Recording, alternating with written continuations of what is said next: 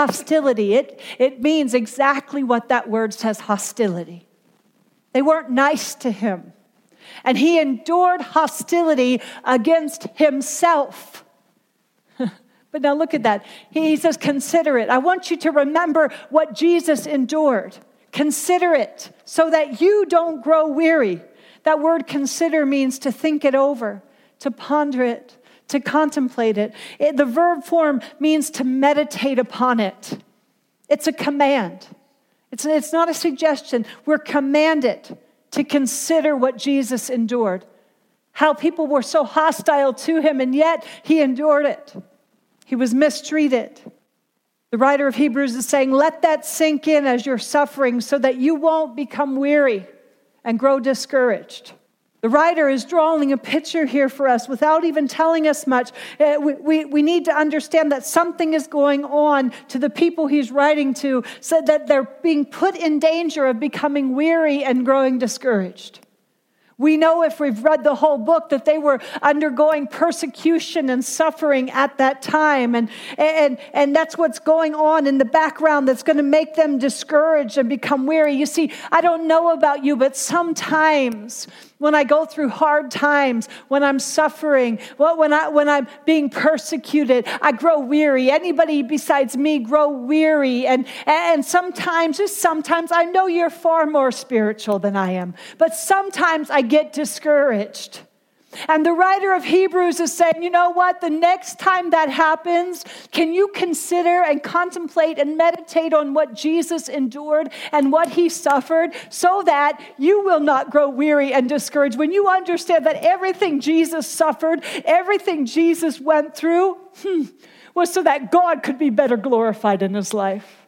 Oh, does anybody love that beside me? I just, I'm not going to waste the pain. If I have to go through pain, if I have to run the yucky race that's been set out before me, I'm going to run it with endurance because I'm going to know that if I do that, God is going to be glorified in me. I'm not going to grow weary and be like pity party of one. Look at my bad life. I'm going to endure it for the joy that's been set before me. Jesus endured the cross for the joy set before him. He acted in faith. He endured it because of faith. And at the end, his faith was vindicated. And so will yours and mine. Spurgeon, one of my favorite preachers, said, Think how Jesus wrestled, and let your consideration of him nerve you for your struggle.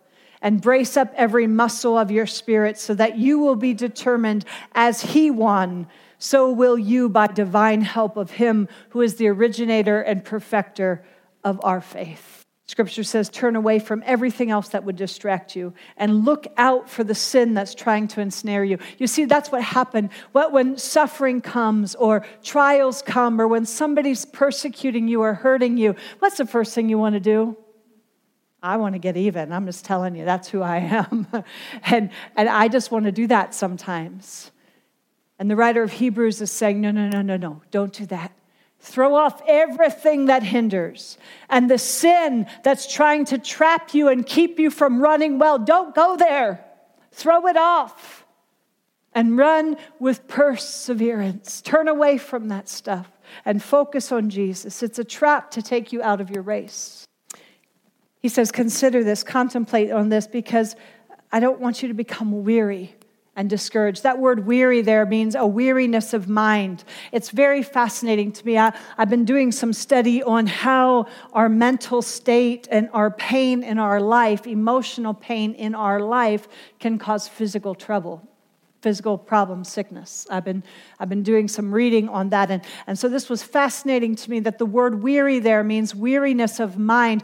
But it also, if you look it up in the Greek, uh, in the original translation, it means to become sick. Oh, I didn't make that up. Look it up. It's what it says. And, and, sometimes I think our weariness of mind, when we meditate on our suffering and how we've been done dirty and how so many people have hurt us, and we stay stuck in the trauma of our past, I'm just telling you, church, I just really believe that it causes a physical sickness in us. I just do. Says, so that you don't become weary and lose heart. And that word lose heart means to weaken, to exhaust. It means to become weary and striving against sin. It says, lest you become weary and discouraged in your souls. You've heard me teach on what the soul is. What is it? Your mind, your will, and your emotions.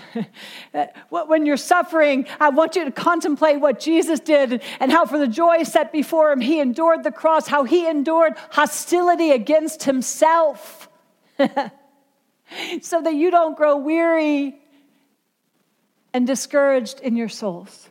So that your emotions don't get the best of you, and that you don't go off in depression and despair and hopelessness, and you don't go into that pity party of one. And then he goes on and says, Because here's what you've not resisted to bloodshed, striving against sin. What you're going through might be bad, but you didn't die on a cross. It's not taking your life.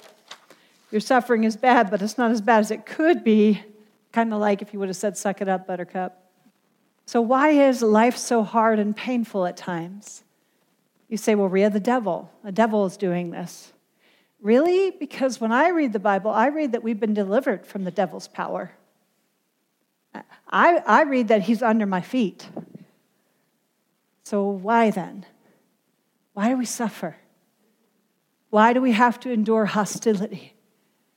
Why do we have to go through pain? Look at verse 5. Have you forgotten the exhortation which speaks to you as sons? My son, do not despise the chastening of the Lord, nor be discouraged when you're rebuked by him. For whom the Lord loves, he chastens, and he scourges every son he receives. You see, this is about discipline.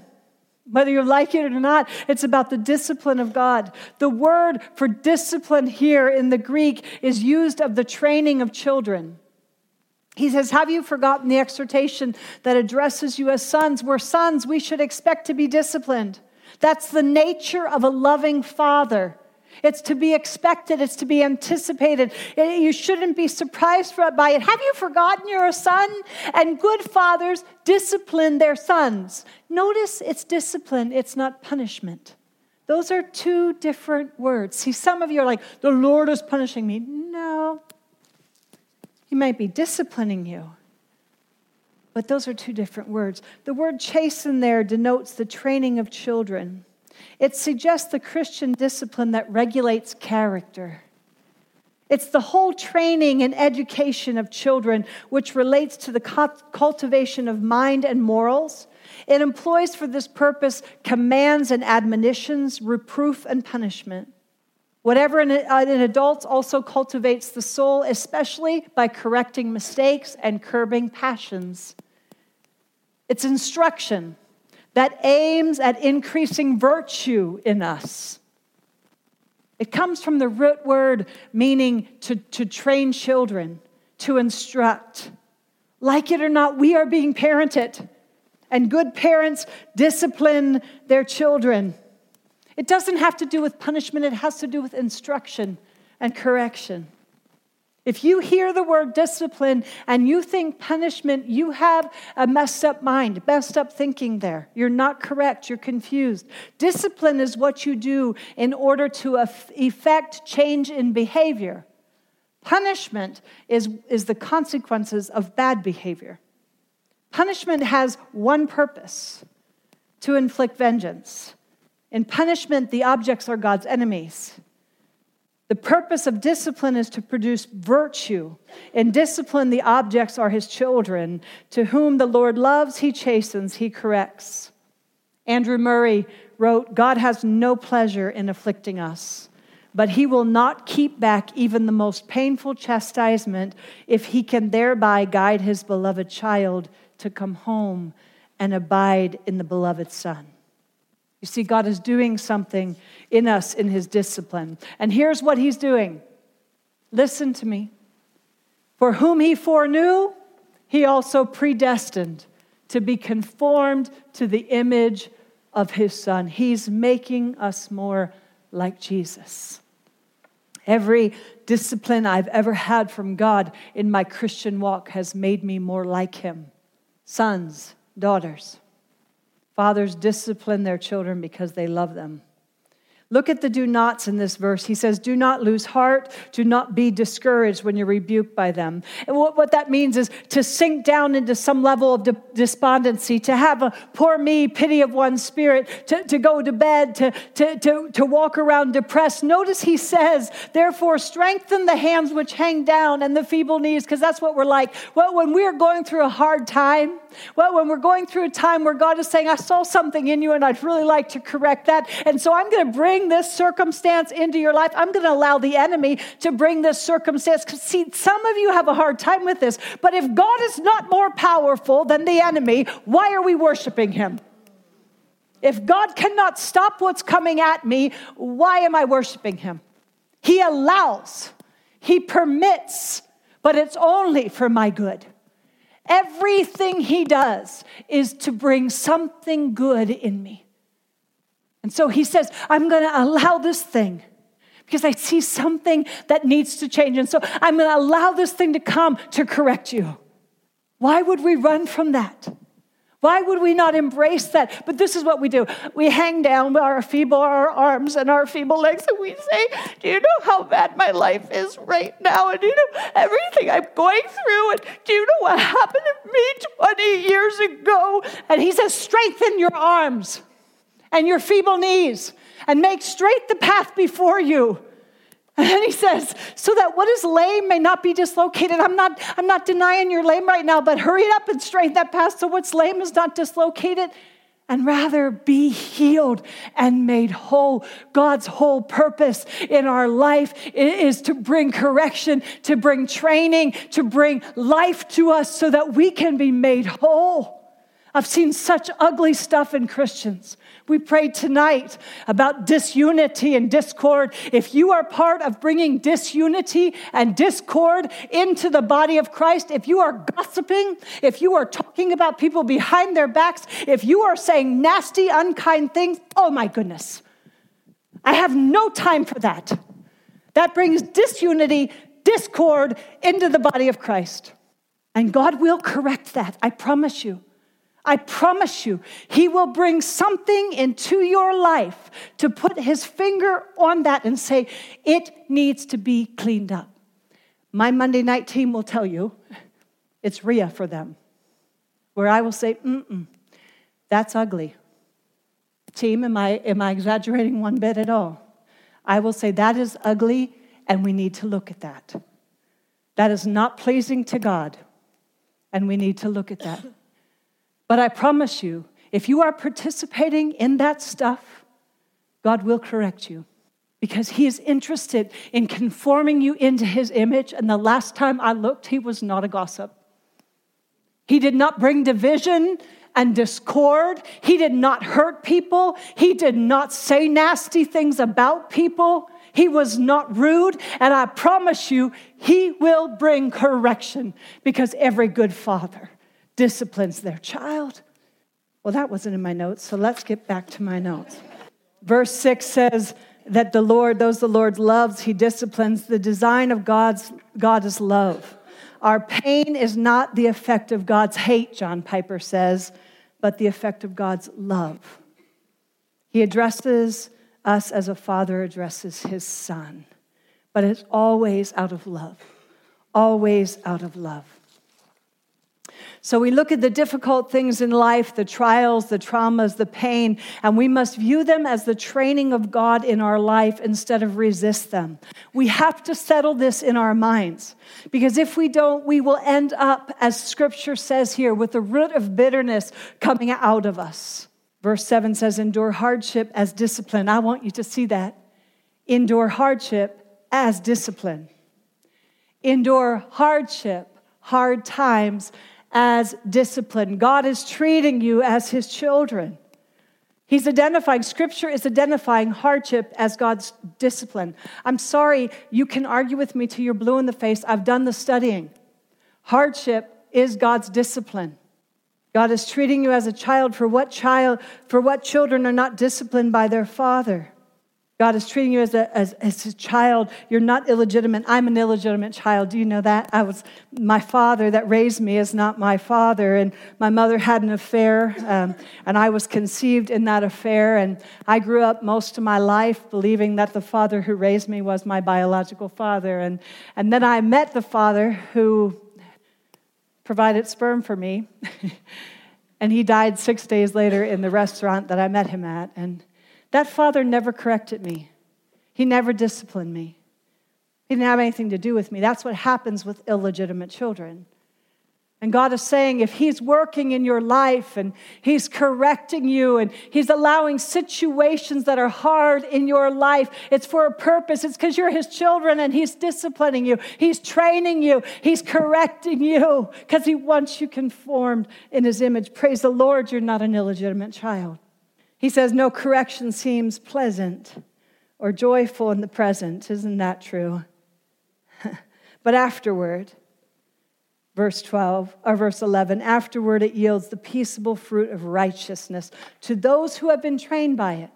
You see, we have to be trained by it. We have to put ourselves up under it. We have to submit to it instead of resisting it. And if we do that, if we allow His correction and His discipline in our life, here's the promise it will produce the peaceable fruit of righteousness to those who are trained by it. Do you not want that in your life? He says, I know this doesn't feel good right now. And I know that it's, it's, not, uh, it's not joyful in the present, but painful. But he says, afterwards, I promise you, if you just stay with this, if you just endure this like I did the cross, if you just embrace this and say, Father, not my will, but yours, you don't let me done, you don't let me be done with this until you've cultivated what you want to cultivate in me. I promise you, afterward, it's going to produce the peaceable fruit of righteousness in your life. He says that some fathers, he says, he, they, they, he said, you've, you've submitted yourself to a human father who corrected you and you paid them respect. See, some human fathers are, are too strict, some are not strict enough, but he said, no matter what, you paid them respect and they were human fathers. Shall we not much more readily be in subjection, willingly, voluntarily submit ourselves to the Father of spirits and live? Oh, this is so good. That word live there is just powerful. It, it, it, means fullness of life. The, the word emphasizes living life to the full as God intended it to be. Oh, I love it. I love it. Living life to the full as God intended it to be. Spurgeon says, instead of giving God the reverence when we're chastened, the reverence that he, he, he deserves, we murmur and complain against him, calling him to account in our judgment seat. It's not fair, God. You shouldn't have done this. You mustn't love me if you're, if you're allowing this in my life. And what did I do to deserve this? You didn't do anything. You're a, you're a legitimate son, and he's correcting you. Praise the Lord. But see, that's what we do. Dave, I can't believe God's allowing this in my life. I'm just going to be miserable. And I can't believe you're making me go through this again, Lord. Instead of saying, Yay, I'm a son, I'm legitimate. And he says, You submit it to your earthly fathers. And it just seemed, they disciplined you and with what seemed best to them. But here's the great thing this father, your heavenly father, he disciplines you for your profit. Verse 10 that you may be partakers in his holiness. He's correcting you and he's training you so that you can be a partaker in his holiness. Man, anybody besides me want that? I am so sick of powerless Christians. I'm so sick of, uh, uh, of church people looking no different than unbelieving people. I want to be a partaker in his holiness. You see, yes, that's my position. I am the righteousness of God in Christ Jesus. I've been declared holy. That is my position, but that is not always my condition. And you see, his discipline is training me, it's correcting me so that I can become a partaker in his holiness. So he says, therefore, strengthen the hands which hang down and the feeble knees and make straight paths for your feet so that what is disabled may not be uh, dislocated, uh, what is lame may not be dislocated, but rather healed. And then he goes on and he says, Well, I want to just look at that scripture a little bit more. Notice that it involves the will. That when I'm being corrected, when I'm being disciplined, when I'm having a hard thing happen in my life, when I'm going through a trial, I have to, it involves my will. Straight, he says, You strengthen the hands which hang down and the feeble knees. That means it's a decision that I'm making to not take on that body language, to not take on that pity party of me, to not look pathetic. You, you know, Joyce Meyer says you can be pitiful or you can be powerful. You can be pathetic. so often I think we're happy to be pitiful and pathetic instead of powerful. I do want power.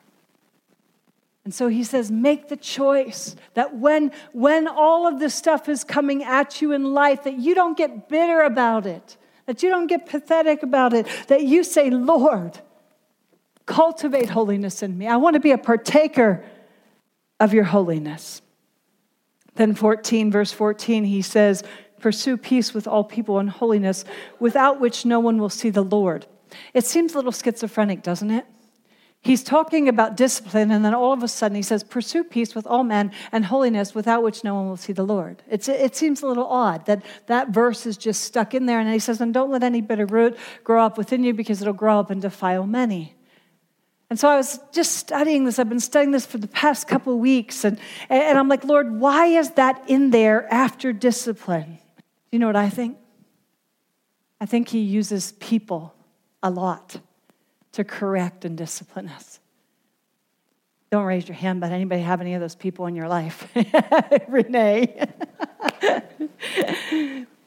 that he uses people that he's, he allows them in our life to act in a way that's unbecoming so that we can say, because if you look at that word pursue, it means to chase after. And the word peace there, stay with me, this is so good. The word peace there is a condition of freedom from disturbance, whether outwardly or inwardly within the soul. It implies health, well being, and prosperity. It implies inner rest and well being. Can I just tell you? What he's saying is pursue peace with all people. I'm going to chase after peace with you. You do not get the chance to take me out of my place of well being. What you do to me, how you treat me, how nasty you are, is not going to move me because I am going to pursue peace, inner well being with all men. Nobody is going to get the right to take that from me and holiness. So now I'm not only going to not let you disturb me, I'm going to act holy back to you. I'm going to display holiness. I'm going to love you even when you were nasty. I'm going to be nice to you even when you gossiped about me behind my back. I'm going to display Christ to you even if you don't deserve it. Because without which, no one will see the Lord. See, here's how I preach this. Leslie will tell you. I want to see the Lord. I'm going to pursue peace with all people and holiness because I want to see the Lord at work in my life. I, I want to see Him at work in the situations around me. That's how I preach that. And I think it's right. But this week, when I was studying it, the Lord said, You're going to pursue peace and not let that person take you out of a place of inner rest and well being. And you're going to pursue holiness with them and display it to them. Because without that, Ria, they won't see the Lord that nasty, nasty person who's a gossip and has nothing better to do in life than talk about you, they won't even have a chance to see the Lord if you don't respond to them. Mm, that's good, especially in the context of it's all about God letting that person in my life to correct something in me that was ugly, that maybe would have struck back once upon a time. I'm telling you, ask anybody that knows me, they will tell you, don't mess with me because I'm pretty good on my feet. Dave will always say, You can't win an argument with Uriah. You can't. And, and that is something that the Lord has worked in my life to deliver me from. But that flesh will still rise up, I promise you. And, and so God sends people in my life that I want to say, I'm going to tell you a thing or two. Praise the Lord. I'm going to give you a piece of my mind, and you need to have this. And the Lord said, No, no, no, no, Ria. You're going to pursue peace with them and holiness, and you're going to let them see the Lord in you, and you're going to let me put my finger on that thing in your heart that wants to respond that way. that wants to have the final word, that wants to get even, that wants to point out their flaws to them, that wants to make sure that you let them know how out of line they are. I'm going to I'm going to correct that in you, sweet girl, because I want you to be a partaker in my holiness. And I want you to understand the peaceable fruit of righteousness at work in your life. And when you act like that, you can't have peaceable fruit of righteousness. You're miserable. See why I think that scripture is there? And then he goes on to say, looking carefully, because Ria, lest you should do that and still be angry inside, lest you should pursue peace with them and holiness, but you're ticked off at me, Ria, because I allowed that person in your life to hurt you like that, or that I let them get away with it, or. so here's what I need to tell you I need you to look carefully examine yourself carefully, lest there be any root of bitterness that grows up within you. That's there undetected. You see, because church, we're so good at this. I, I know you're not, because you guys are super good. I'm just talking to myself here. But because you know you're, you're spiritual. You rock on with your bad self. I'm so sick of that. I can't even tell you how sick I get of that. That's super spiritual. We are so good at this. Oh, sister, we need to pray for you right now that you, del- you get delivered from that.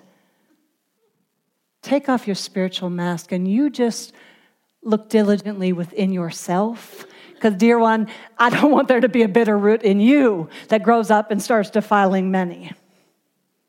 So God says, Ria, you see, roots are, are, are interesting, aren't they?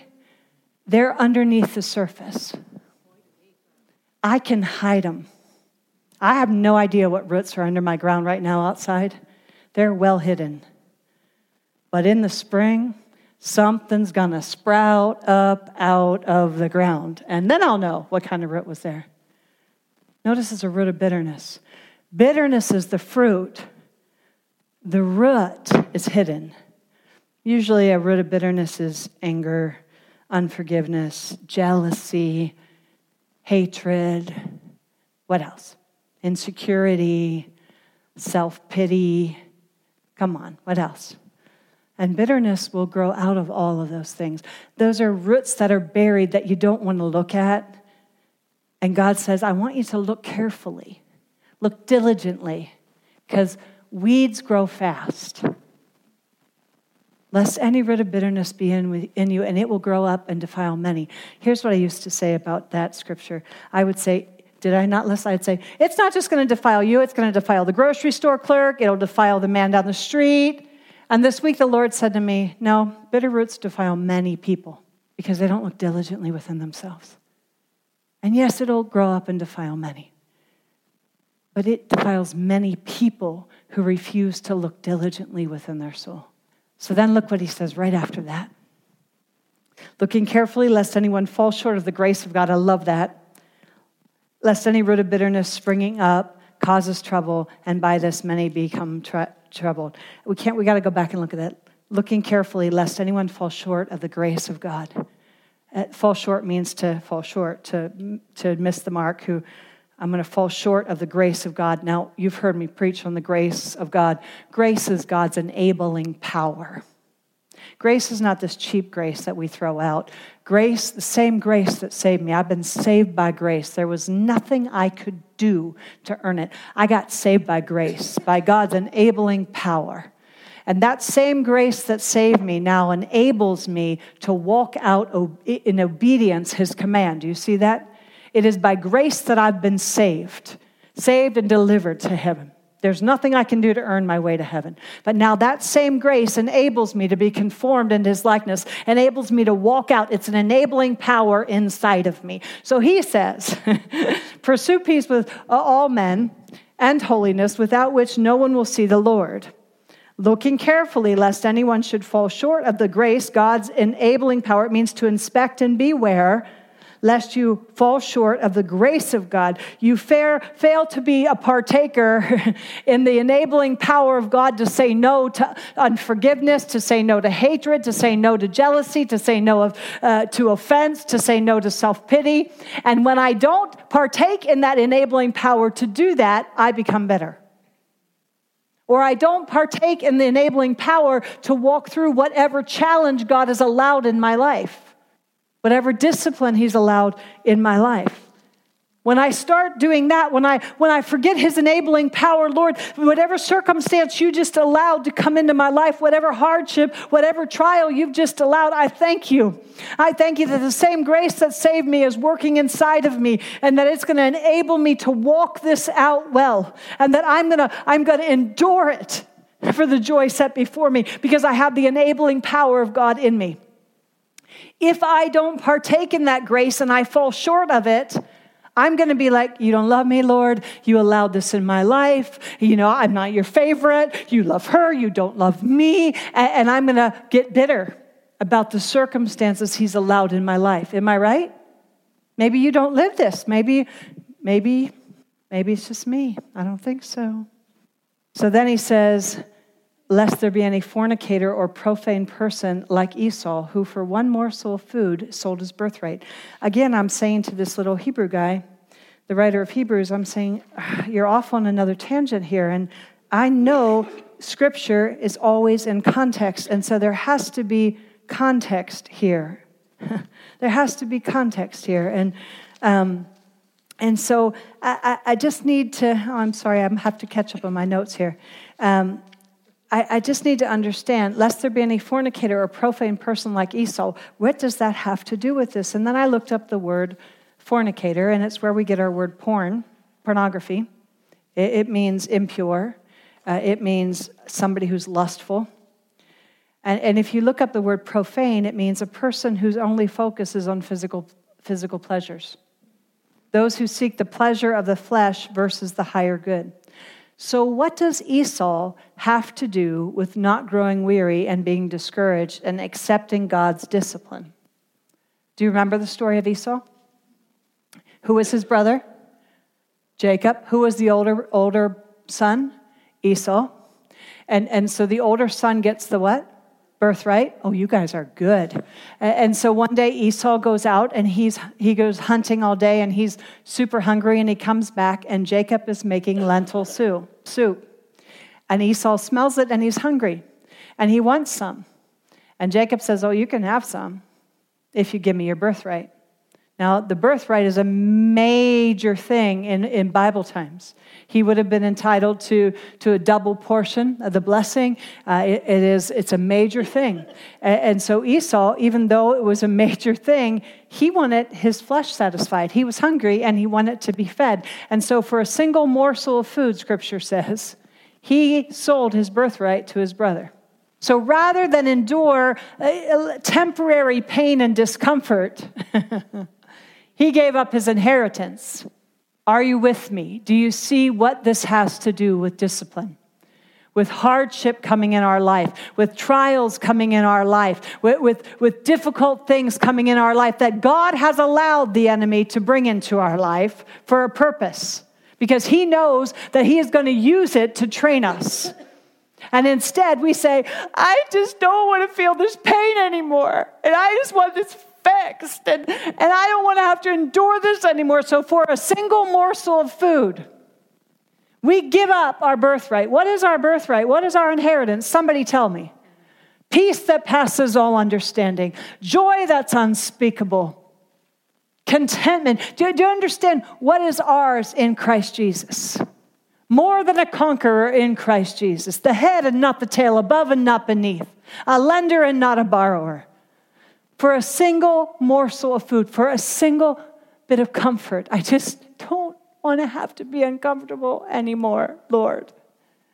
And so I'll give up everything I know about you, about your word, about your promises, about who you are. For that thing that I think is going to satisfy me. Esau traded long term security for immediate comfort. Verse 10 says that he's allowing the stuff in our life for our profit, that we may become partakers of his holiness. See, holiness means consecration, it means to be set apart, it means I'm going to be different. Spurgeon, again, I'm sorry, I just love him. He says, You will not gain holiness by standing still. Nobody ever grew holy without consenting, desiring, and agonizing to be holy. Sin will grow without sowing, but holiness needs cultivation. Follow it, it will not run after you. You must pursue it with determination, with eagerness, with perseverance, as a hunter pursues his prey. Christ will be the master of the heart, and sin must be mortified. If the Savior has not sanctified you, renewed you, and given you a hatred of sin, a hatred of sin, a hatred of sin, and a love of holiness, the grace which does not make a man better than others is a worthless counterfeit. Christ saves his people not in their sins, but from them. 2 Timothy 2:19 says, "Let everyone that names the name of Christ depart from iniquity." And that word depart is a, is a command. We need to choose to depart from iniquity. Holiness, Spurgeon says, cannot be gained by standing still. Never, nobody ever grew holy without consenting, desiring, and agonizing to be holy. Sin will grow without sowing, but holiness needs cultivation. I was blessed by this passage this week. Uh, I was reading John Piper, and he said, This text is a lot to take in. He said, There are people who simply do not believe what this chapter teaches. It's not a feel good chapter about how to make the best of your troubles or even how God makes the best of your troubles. It's a massive statement about the gracious sovereignty of God over evil that befalls his people. And the big if is will you believe this? Will you accept the mystery of God's providence in the pain of your life and be trained by it for the sake of good and peace and holiness and righteousness in life? Or will you kick against this chapter and demand in the season of suffering that God give a greater account of himself than he does in this chapter? Here's what's fascinating to me. I was saying to Dave,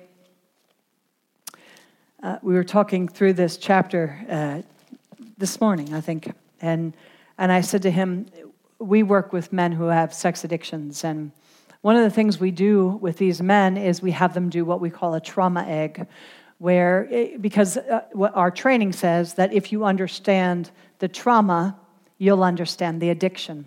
And it works that way with any addiction, with drugs, with alcohol, with gambling, with sex, with, in other words, it's rooted in trauma.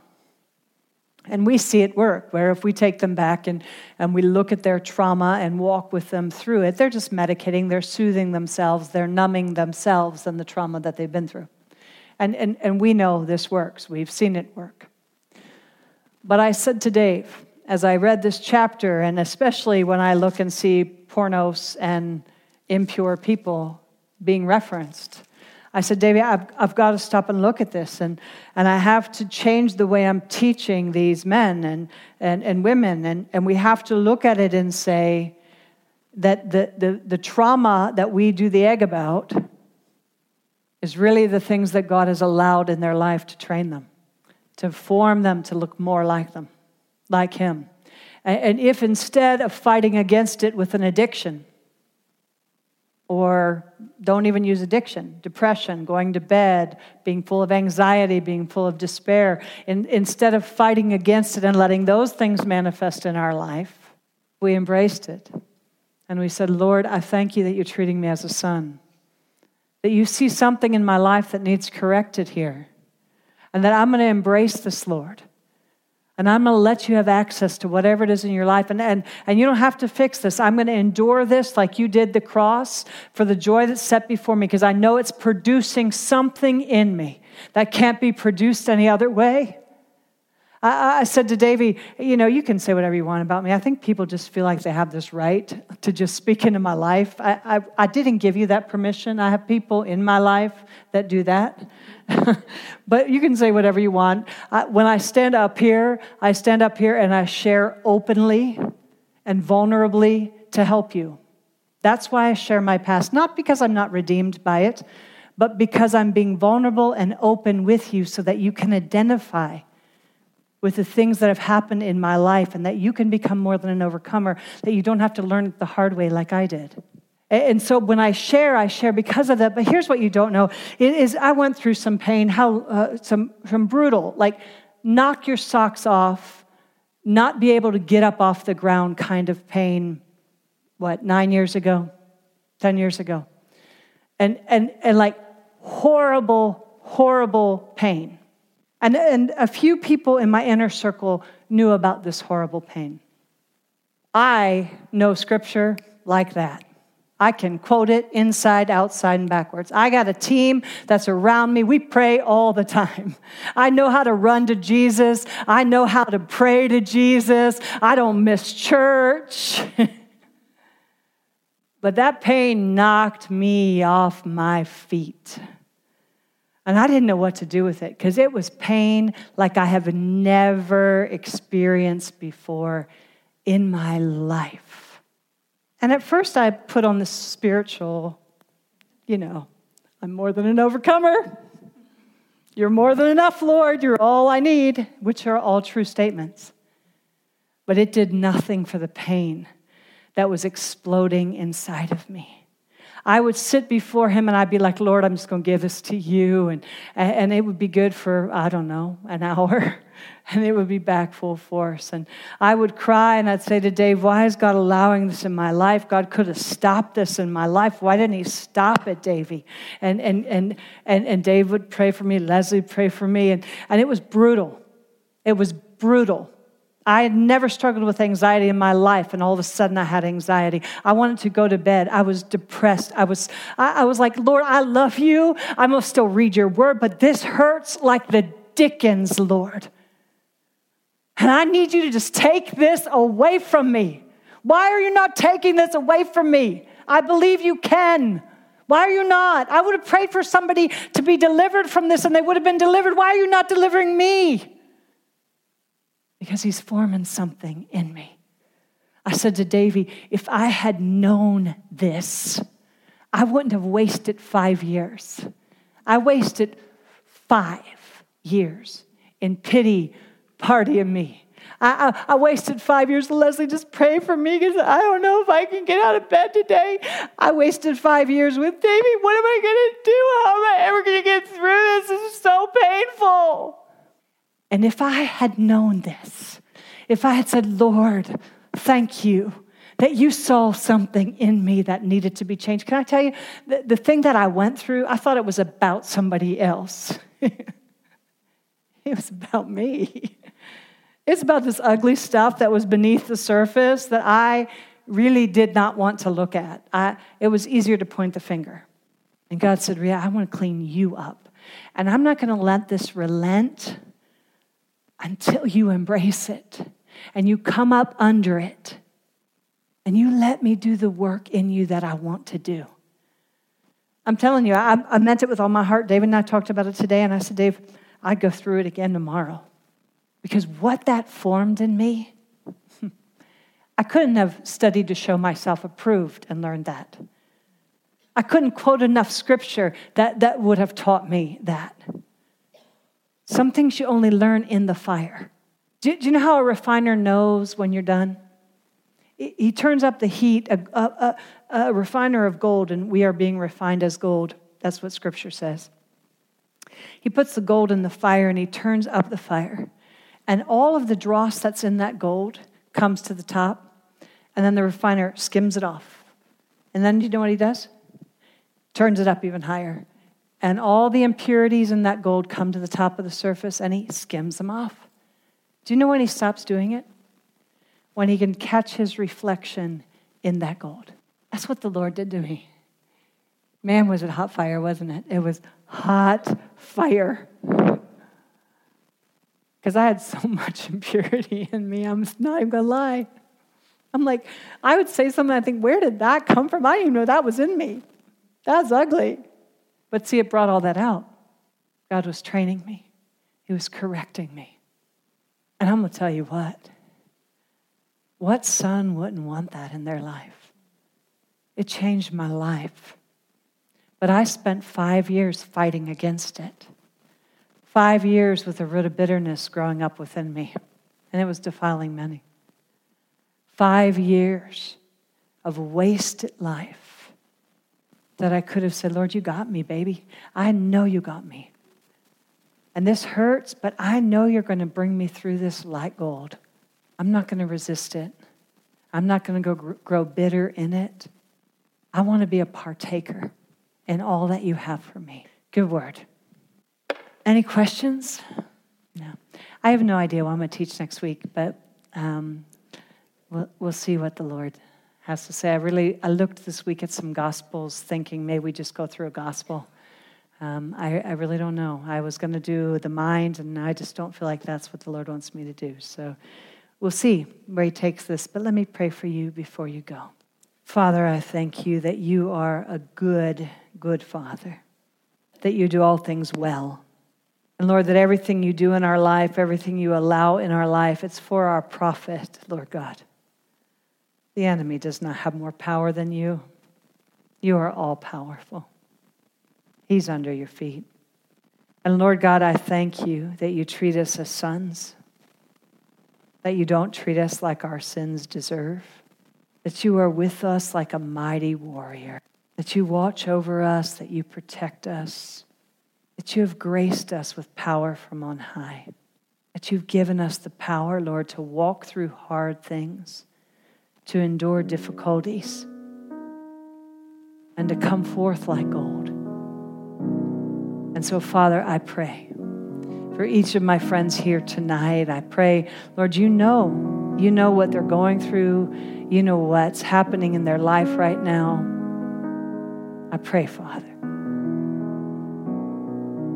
that you would help them keep their eyes fixed on the author and the finisher of their faith that you would give them the endurance to run their, their race well.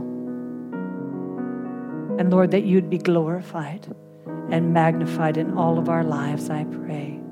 In Jesus' name, amen. Amen.